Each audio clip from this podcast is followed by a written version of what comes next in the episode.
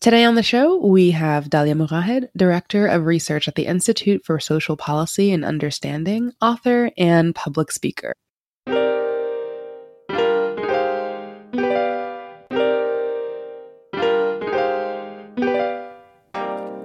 This is Ikhlas. And this is Mecca. You're listening to Identity Politics, a podcast on race, gender, and Muslims in America. Mecca, tell the people where they can find us. You can find us wherever you like to listen to your podcast. Subscribe on Apple Podcasts, SoundCloud, Stitcher, or Acast. You can also find us online at identitypoliticspod.com, on Twitter at identitypolpod, and on facebook.com slash identitypolitics. And remember, if you like what you hear, you can leave us a review on Apple Podcast.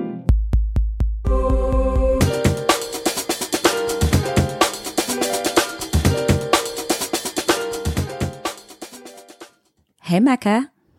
Hey, class. It's been a while. Eid Mubarak. I know, right? Like, I, I don't. I think it's like haram to even say Eid Mubarak at this point. Like, like, isn't it funny how like the day after Ramadan, you're like, when was Ramadan again? Like, it's just like it's like a distant memory. it does. It absolutely feels that way. You kind of feel like lost in time, where you're like, did I just like fast thirty days? Yeah, I guess that's true. also, with like blackout Eid and stuff, it's like I spend Ramadan like all reflective, and then I spend Eid day like on Instagram the entire day. uh, the entire day, you have to like look at everyone's photos, then you have to post yours, and you have to post your story story. It's like very time consuming. And then oh, between okay. that, napping and eating, it's just like a whole day just like gone. Seriously. um, but I'm happy to be back. We have a couple yeah, more episodes of the season left, so that's exciting. Yeah, we do before summer vacation. Yeah, yeah. So today we're talking with Dalia Mogahed and before we get into the interview with her, I thought it might be good for us just to have a little conversation about like what's it like to be famous? Uh, oh, okay. I didn't I didn't realize I was in the presence of someone who is famous. I mean, you better recognize. no, I'm totally joking. So not famous, but we have had like encounters, like even this Ramadan where we were both at Black Iftar in Atlanta. And some fans of the show came up and they were like really excited to meet us. Yeah. And for me, I remember it was like awkward. I like, you got up and like you were hugging them and like talking. And then I was like trying to sit and pretend like I wasn't there. Yeah. You literally like put your hand over your face. Like you, you like physically disappeared. And I was like, what is happening right now? but it's like, I, it's something that I'm still not used to, even though it's like happened before, right? Where you're out and about and like people recognize you, but like you don't know them.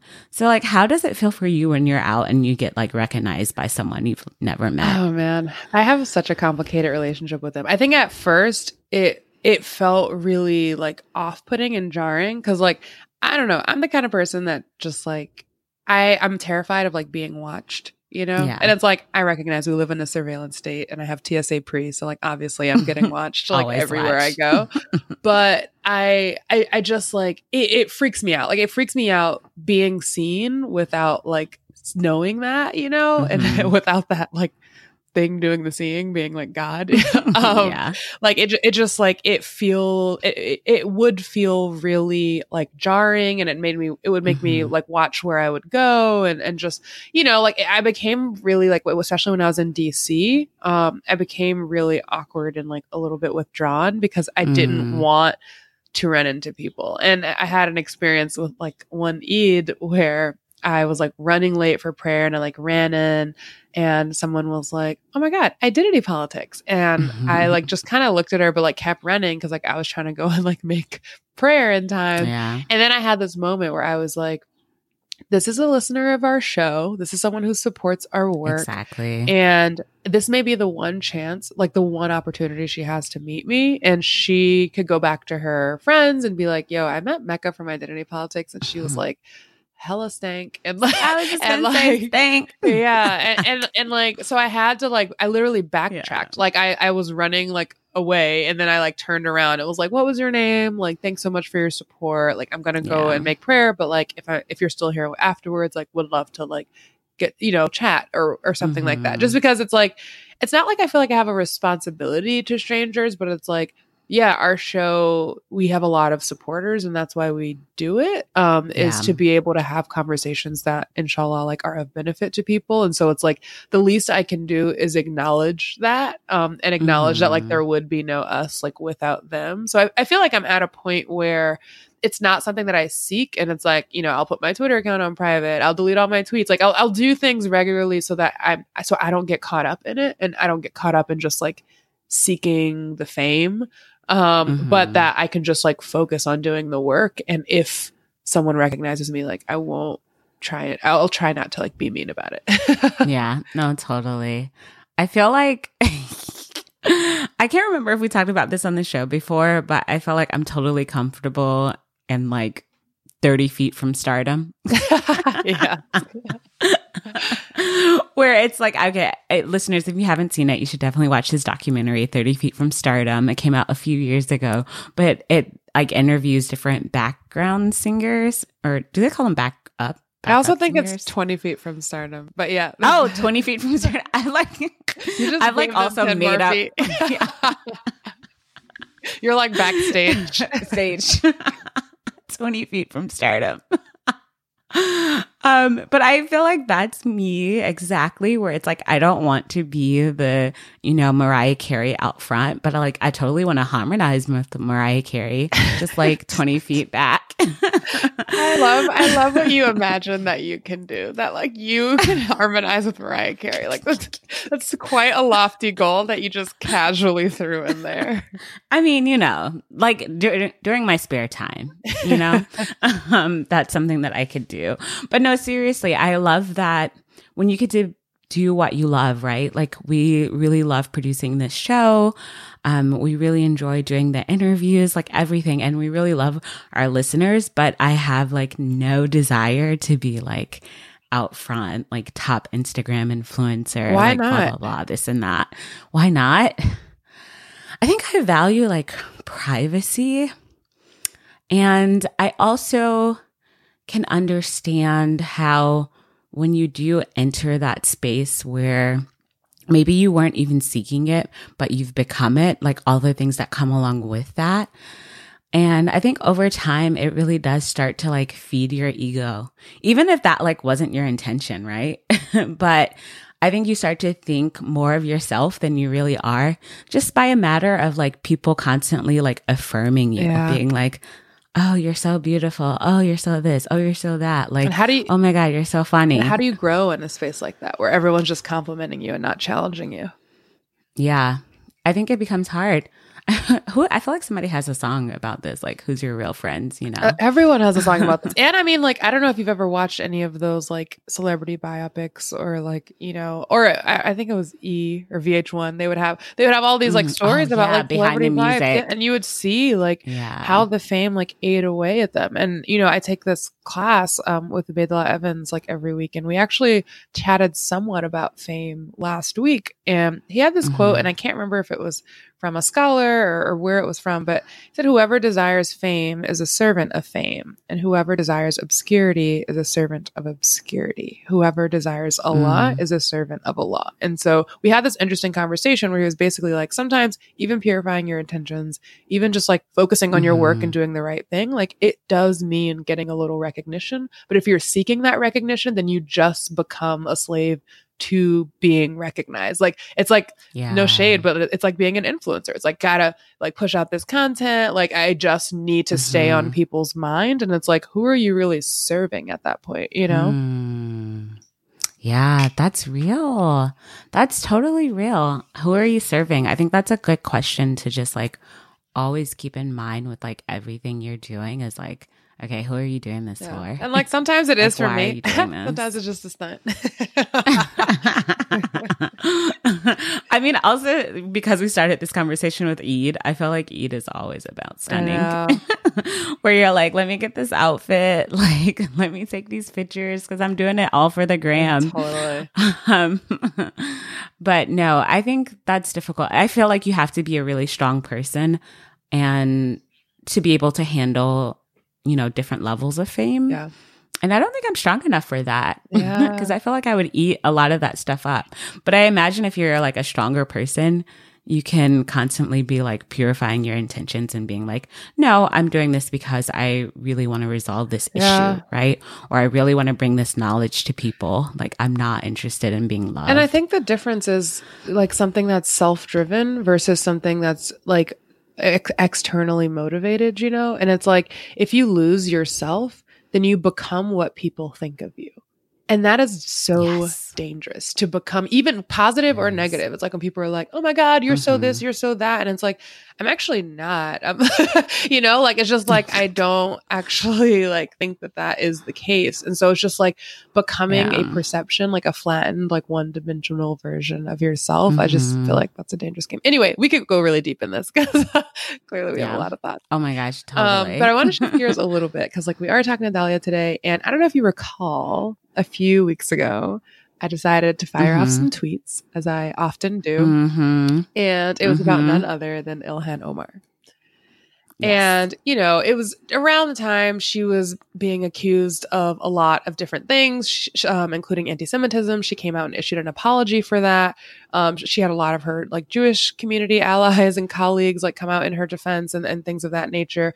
But the media just kept like hammering back down on this narrative. And every single time she said anything, it was picked apart in a million ways. And I just got so frustrated that we literally have like elected officials, including in the highest office, that overtly like are Mhm. racist. But you have this person that like Mhm. unintentionally insinuated something with like, you know, bigoted undertones, possibly, you know, and it's like this is every single news story and like every single news cycle. And so I just like Yeah. really was feeling for her, like as also like a black Muslim, like visibly Muslim woman. Um, Mhm. that like there's so much hatred and vitriol and like just by mentioning her name i had to put my account on private because of all of the people that came out of the woodwork like all of the like graphic like pig's blood Mm. and all of the like death Oh threats and like things of that nature. That's and it's just like why do you feel like some of the most hated like muslims in america right now are women like ilhan gets some of it i feel like linda sarsour gets a lot of it um but I, Mhm. I i feel like you know of course muslim men in leadership positions are subject to um, a lot of hatred as well but do you feel like there's Mm-hmm. something special that's reserved for like women who like dare to like speak out Yeah, totally. I mean, right, even if you just think about women in general who speak out, right? Like take out the Muslim part, but just having women speaking out is something that you know, people are like, "Oh, that's not how women Yeah. should be," right? um women should be like quiet in the back. But I'm like if you're speaking truth to power, right? Like then why be quiet? Um, and I think that's something that a lot of people don't want to hear because I think some of the people that you named are speaking a lot of truth. Um, and that's very hard for people to digest because they don't want these truths out there. And especially coming from like the mouths of women where it's like, oh, you don't belong in this space. It makes me think about Congresswoman Rashida when she like made that controversial statement, right? Like impeach the MFer, like talking about President Trump.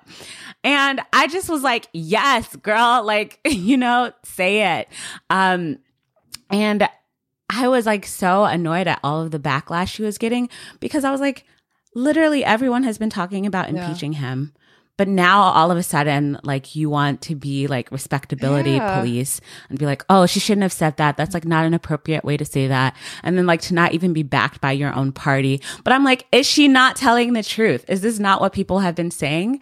Um, but it's like, oh, Muslim women shouldn't be like that. Meanwhile, we literally elected as president someone who said he would grab us by the genitals. Like just just like yeah. just I just if we're gonna be doing that and talking about the way we use language, Yeah. like we rewarded that behavior. Exactly. So oh ah. it's it's very frustrating to have this and like the same with Ilhan where I just you know was supporting her 100% because just these unwarranted attacks at this level right and like you were saying specifically targeted towards Muslim women and I think you see that from America in general and then I think you also can see this like within the Muslim community Yeah. itself right of women getting pushed back because they're starting to occupy leadership yeah. roles. And I think that's something really we have to think about as a Muslim community, as women start stepping forward of how do you navigate this space, right? Because I'm sure all of them will say, you know, they weren't seeking mm-hmm. to be mm-hmm. in this position, right? But the position like totally. found them where they were seeing injustices happening in their community and they recognized their own voice and their ability to speak out on behalf of their communities and then you also have to deal with like negative criticism within yeah. the Muslim community. So there has to be like a better way to like navigate this to offer support to women who do want to occupy. Yeah. And like we have leadership. to figure it out. Like we have to figure it out because, you know, our religious leadership spaces are occupied by men. And, and so the more Muslims get civic engaged, we're talking about women. Like who's starting our nonprofits? Women mm-hmm. you know who's running for office yeah. you know these muslim women like who is actually like holding the communities down and together women who's teaching our kids women so like the people that are actually yeah. in those positions of leadership and inshallah will like continue to be in positions of leadership are going to be muslim women and so we have to figure out how we're going to address this how we're going to prepare for this how we're going to remain like resilient to like the struggles that come internally from within our community as well as externally and like i don't have any answers right mm-hmm. now. But until until we figure it out, um, I am curious, like, what keeps you going? Like knowing that if like at the end of the tunnel potentially is like all of these Muslim prominent Muslim women that we've named and like the way that they're treated, like what keeps you on a path of like some you know of, of visibility even though you value privacy and even though there's yeah. there is a huge risk that you could you know, accidentally become one of these folks. accidentally. no, it's real. That's so funny. you know, it's so funny because I, I don't talk about this a lot on the show, but, you know, I got this master's in theological studies when I went to divinity school because I actually did want to occupy some type of like leadership role within the Muslim community. And I, I wasn't sure what that was, but I just felt like I had this innate ability to serve as a leader. And I went through this whole thing of like being like, you know, why do you want to serve as a leader? Why is this your goal? Like, is it really about benefiting co- the community or is it about like serving mm. your own self? Um, and eventually I decided like this isn't the path for me because my intentions weren't pure along that path. Um, and so now when I think about occupying leadership positions, I think it's something that personally I don't want to pursue. And so I think I don't want to accidentally fall into yeah. that either. um, because I think, um, when you do, and like even the Muslim women we've named, I think it's a very difficult thing to civically engage in a government that actively works against you. um, and I think that sometimes you do end up making concessions that maybe you wouldn't normally make. But um, you have to end up balancing a lot of things that maybe do go against your values, you know, like as a woman, as a Muslim, as like a person of color, because you're trying to advance some other agenda. And I think this happens within government. I think it happens within your workplace.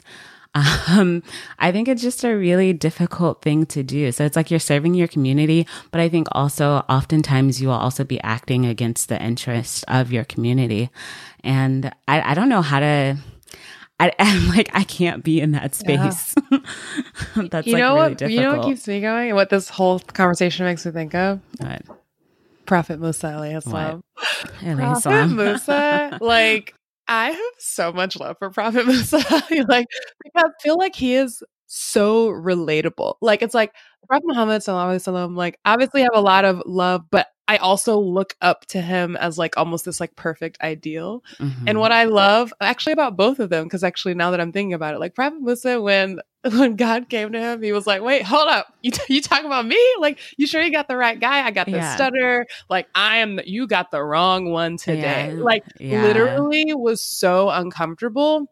And like Prophet Muhammad, like when he got the revelation, he like ran to his wife and mm-hmm. was like, like I'm going crazy. Like I don't know what's going on. Like this mm-hmm. is scary. Like what is happening? And so like that gives me comfort in like a weird Mhm. way and just like knowing that like it's not comfortable to be told or put in a position where like you are expected to influence people Mhm. Uh, and like if you think that you're the person that's supposed to be influencing people like you probably have it wrong but Mhm. usually it's the people who like actually don't think they're the right ones who end up having the most impact like because they have the right intentions because they actually have to talk themselves into it so when they're actually doing it they're doing it you know like Yeah. they're not just half doing it it's like no okay we're we're doing this mission and we're willing to sacrifice it all because we know Mhm. this mission is for a higher purpose and so just like Mhm.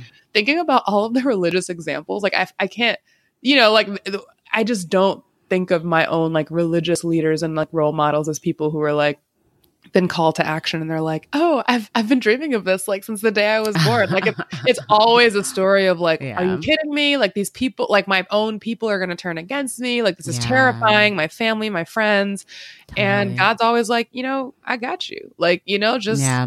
keep doing what you're doing and I got you. And so that that's I hope inshallah that is the case for us as well. Inshallah. I think, yeah, as long as you keep renewing your intentions. And I, I'm thinking about the quote that you said earlier, you know, whoever desires fame is a servant of fame. Like, I mean, it is just what it is, right? Like, you know, at the end of the day, like why you're doing sure. this. um, yeah. Oh my gosh. That was like a heavy conversation with like not any real No. answers. a lot of questions.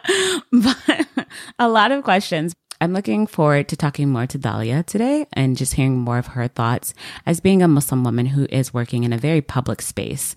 Um, you like alerted to me that she has like a ton of Twitter followers, and I had like no Yeah. idea.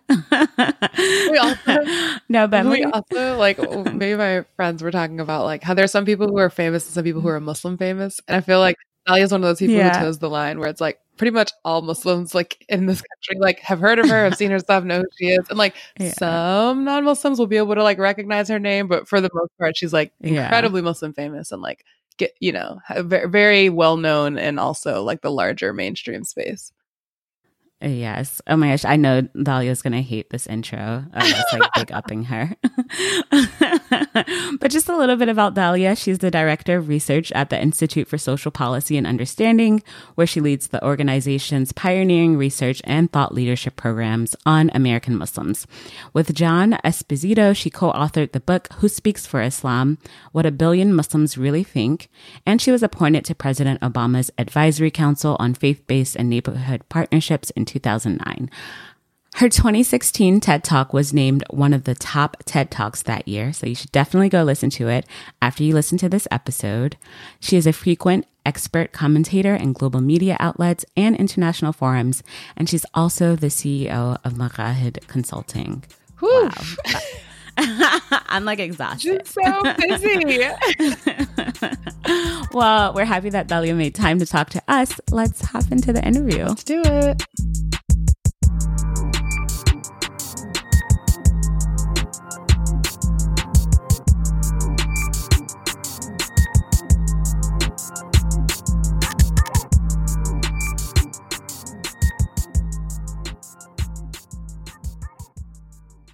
Assalamu alaikum, Dalia. Welcome to the show. Wa alaikum assalam rahmatullah. Thank you so much for having me. It's great to have you on. We've been wanting to have you on for a really long time, so it's great to finally have you on here. Thank you so much. You guys have built up such a great program, so I'm really excited to be on. So, we want to start the conversation here. I think it's always an interesting place to start and something that Mecca and I talk about a lot of just being like a professional Muslim and how we're always like, no, I don't want to be a professional Muslim. But, you know, inevitably when you have a position or like a role, right, where you are, even if you yourself aren't pitting yourself as a professional Muslim, that is the way that you are perceived. And so I think that you're someone who is perceived as being like a spokesperson for Muslims.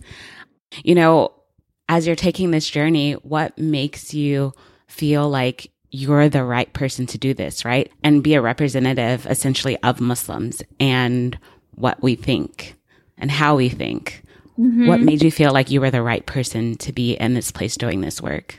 I didn't think I was the right person at all. I was like terrified of that weight, that responsibility, and that, um, and eventually that visibility. But the way that it, I mean, so far I'm I'm a nerd behind a computer looking at numbers in my free time. I mean, this wasn't my job yet. I was doing completely different work, corporate consulting at Gallup before, um, and, and and they're like, hey, if you want to look at these numbers, go ahead. It's you know, it's on, it's your evenings and your weekend. You're you know, go ahead. We don't go go knock yourself out. And so, with my activism, it was always driven by a sense of not to be a spokesperson for Muslims at all, but rather to kind of just to speak up for myself and to be able to express how how I saw the world and and write about it in you know in my college newspaper and and organize people around it. I I always felt this sense of responsibility. Maybe this sounds so cliche, but it really is what happened. But when I was 15, I read Malcolm X and it completely like politicized my outlook on the world. And mm-hmm. and i just like saw things completely differently and felt like this drive and this need and this responsibility to work for like a more just reality. I wonder if we can talk a little bit about like being a woman leader because you know, it's been jarring for me to watch specifically the new members of Congress, Congresswoman Rashida Tlaib and Ilhan Omar, have faced in their short time in Congress. I feel like I've heard their names more than I ever did with congressmen like Carson or Ellison um, in their entire times in office. And so, just from your own experience, do you feel that there are challenges that Muslim women leaders face that Muslim male leaders are less likely to encounter, or just they have a different set of challenges? I think that Muslim women leaders are afforded very little in the way of tolerance for for deviation. Like they are expected to follow a very strict script. They're expected to be perfect. Any slight you know turn away from you know, the perfect hijab and the perfect way of speaking and the perfect language and the perfect, you know, framing of whatever the, the problem in the way that is very reflective of what, you know, normative, um, you know, Muslim perspectives is just going to get you immediate pushback. And I, I definitely see that men are given a lot more leeway, a lot more leeway. Women are sort of like the vessel of of culture and the vessel of all that is like normative um, ethics and and so they're, just sort of implicitly seen as being the the model, the role model. Whereas for some reason, men men don't get that kind of weight put on them. That that's been my experience, absolutely. And um, and I remember, I actually, I always tell young women, or even older women, that you know all this rhetoric. When I was growing up, I was always hearing. I don't know if you, this is still the case, but I was constantly hearing this this refrain that you know you represent islam if like you wear hijab. Like you are you represent. And so that's what i was constantly hearing. So i started wearing hijab when i was 17 right before i started college. And like i had this feeling like oh my god i represent. I have to be perfect. I have to be the best. And that's what i kept hearing like you have to be the best. You have to be you know you are representing Islam. These people don't know anything about it and they see you and they're going to think everything about you is Islam. And so you have to be like perfect. And God, was it a crippling weight to carry? And I tell people like now, I'm like, don't put that pressure on young women trying to, like, if they're trying to wear hijab, that's them. That's one individual trying to do what they're doing and they're not representing anyone but themselves and that's it. And and just stop this. And and to stop putting that on yourself because i think it's it's such a heavy weight to carry that it becomes too heavy and people just give up on it. And i think that that's an added thing. As we've seen anti-muslim sentiment become normalized uh, just not even here but around the world uh, doing this work, you know, being whether it's just like hijabi, you know, visible Muslim woman is not without its risks. And you've just alluded to that a little bit. So, how did you like personally and even emotionally get to a place where you felt that the benefits to your community of like fighting for this justice and, and doing that in a way that you had to sort of put yourself out there outweighed your own personal costs. Like mm-hmm. even just like the cost of privacy and like being recognized let alone like personal safety. Like what was that what is that journey like for you and just like feeling continuing to stay inspired and motivated in in in, in your own personal capacity? Basically i had to like get very burned out and very disillusioned and very um tired to realize to to realize that um, none of this work was because I was necessary.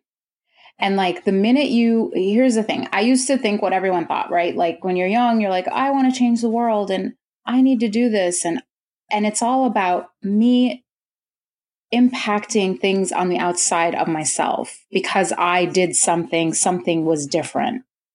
And it sounds very benign and normal, but it's actually the fastest way to burn out and the fastest way to just disillusionment because you're not going to get the recognition ever that you think you should get. People will not be grateful. The people you're helping will hurt you. Absolutely guarantee it. If you if you're sincere, God will make sure that the people you're helping will hurt you. Not just not be grateful, not just not thank you, but they will hurt you. And so you have to really either you quit or you do the the inner work of of fixing your mindset and your and your intentions. And so I had to do that and I had to realize that this work, I need this work because it is my ibadah. It is my way of serving. And it doesn't not it does not need me this work doesn't need me in any way. Nothing needs me. I am unnecessary. I'm not necessary to any change happening. I'm not necessary for the betterment of anything. God's will will will come to pass with or without me, but it is a privilege. And I'm very grateful for that privilege to be in some way used as a means for God's will to come to pass. And and I need to do the work because it is how I show gratitude for for the blessings I've been given of of of skills or abilities or time or access. And when I'm in a room where I'm the only woman, Muslim, person of color, which which which happens, it's not even um, it's not a rare event. When I'm in that room, I know that it's not because I'm smarter than other people. It's not because I'm a harder worker. It's just like Allah saying, okay, what are you going to do? It's a test and it's, and, and I'm not there for myself. Um, and, and so the way to keep motivated is to totally divorce yourself of outcome of of needing to be of the outcome. The outcome will will be what allah wants and all you will held all you'll be held accountable for is your intentions and your actions.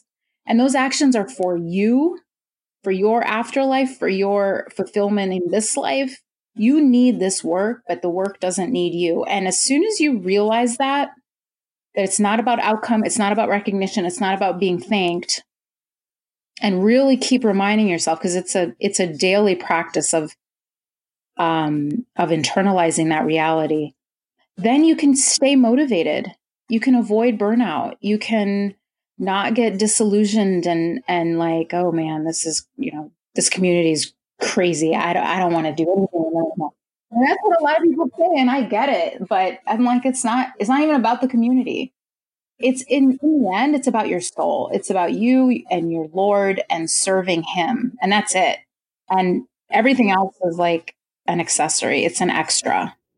I feel like that's such a good point too, and a lesson that you just continue to learn as you get older as well of like people will always disappoint and it's often the people closest to you, right? So even within your own family, like you can be doing something for your family and like your sisters are giving you a hard time, your parents, and you have to remember like, okay, this is for the pleasure of Allah. This is, this is a form of worship, like you've been saying, because it will be a disappointment and it can be very discouraging.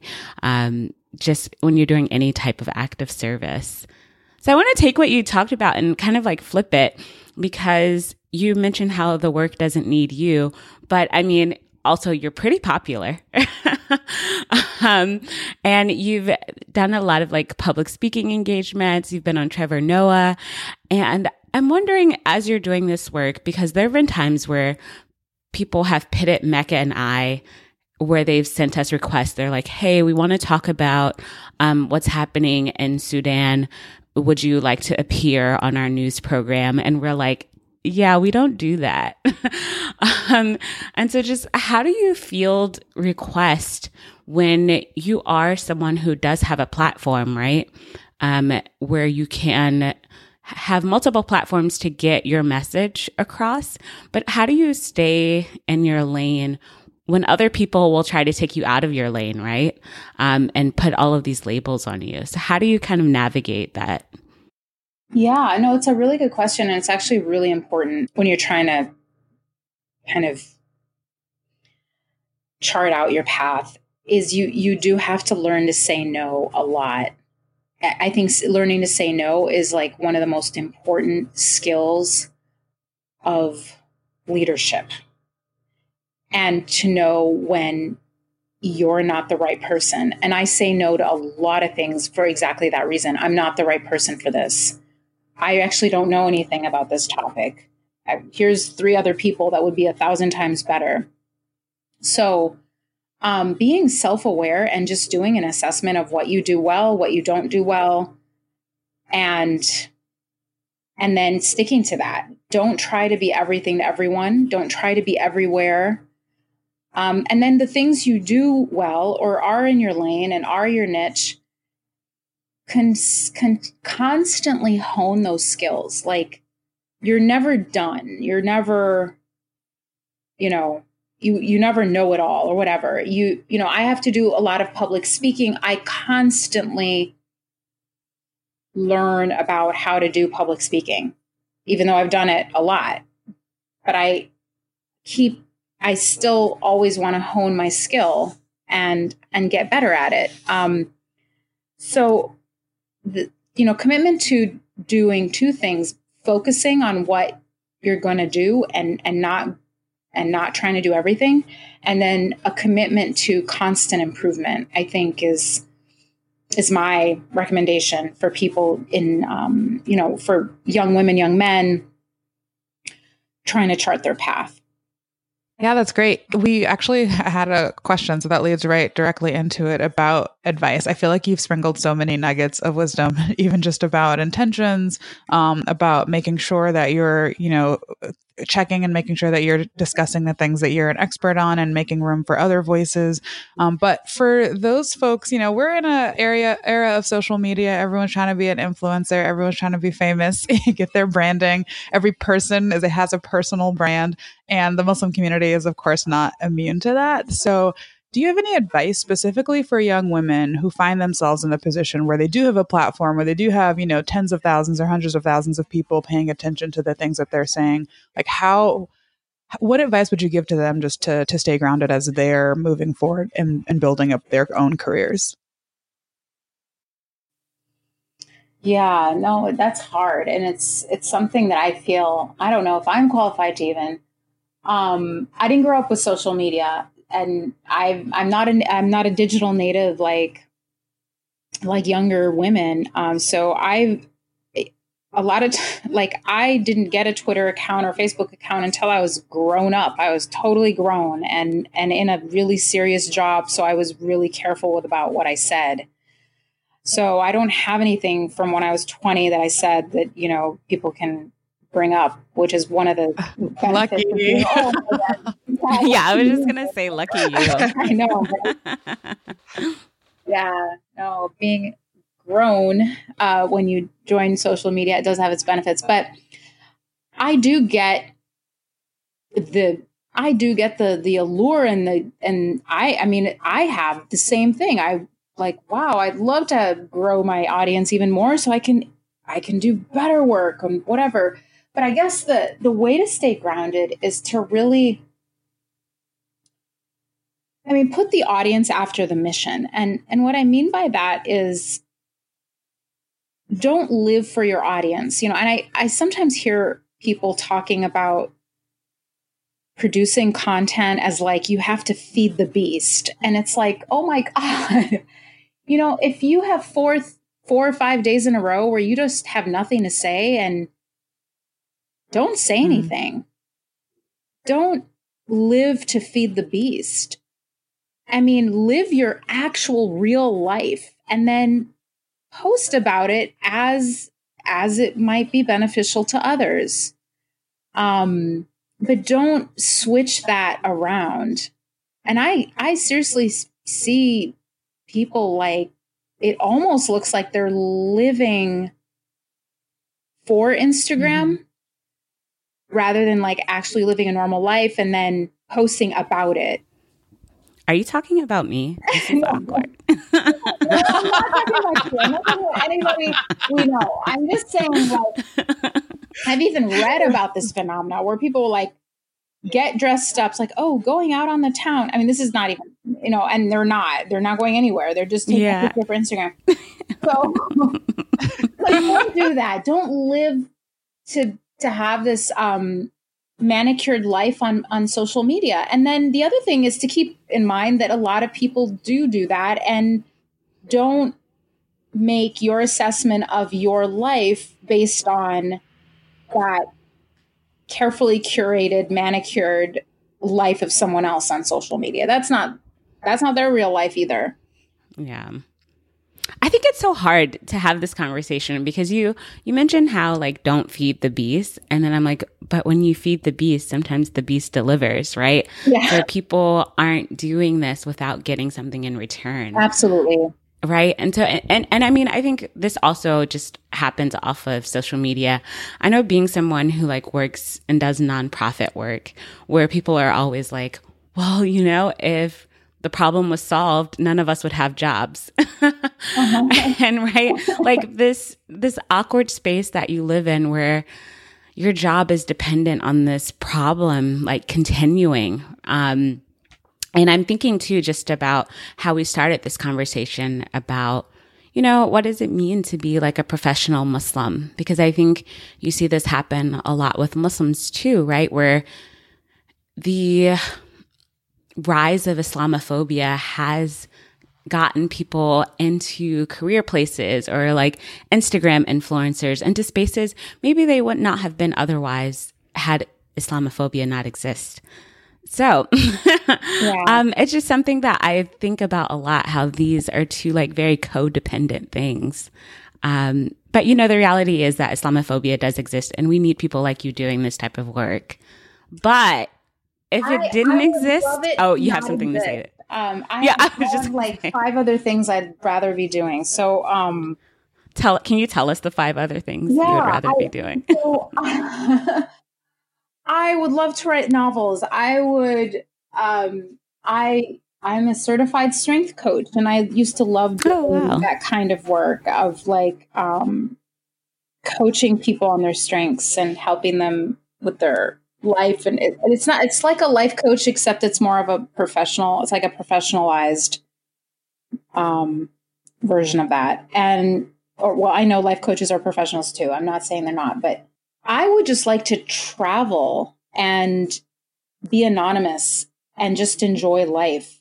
And i i mean i don't have any attachment to this career. If the problem were solved and I have nothing else to do, I do research on other things. I mean, there's so much research to be done on Muslims. I mean, my research, by the way, I mean, just at from a professional lens at ISPU, where where I'm director of research, Islamophobia is just one sliver of what we do. We actually study all kinds of things that have nothing to do with how people in the general public view Muslims. We we look at how Muslims view themselves, their challenges internally, things like you know building more inclusive spaces for women and um, and converts and young people inside our mosques and intra-Muslim race tensions and racism. We we study um, domestic violence. I mean, so I care about the progress and empowerment of Muslims, of which Islamophobia is like one one important factor because it's an obstacle to full and equal participation. But it's certainly not my only yeah, it's not my only focus. Yeah, I'm really happy you highlighted that because just thinking about all of the other areas of work that, that like don't get attention because they're not as like sexy and like in the news. Right. Right. Yeah. Well, I think that wraps up our main conversation. We always ask, you know, is there anything else you'd like to share with our listeners and where can people find you and, and more about your work? Yeah, it's been so great talking to you guys. Um, if uh, if your listeners would like to find me on social media. Um, I'm on Facebook, Twitter, and Instagram. Just type my name, Dalia Mogahed. Uh, and I'm also really, um, I'm really excited about the work that I do at the Institute for Social Policy and Understanding. And you can find all our research about American Muslims at ispu.org. Awesome. And I'm very familiar with ISPU. They're amazing. And so I definitely encourage all of our listeners to check it out. So thank you so much, Dalia. I think our listeners will benefit a lot from all of the wonderful wisdom that you were able to share about your personal experiences and your career path. Um, we really appreciate you coming on the show. Yeah, thanks for coming on. Thank you.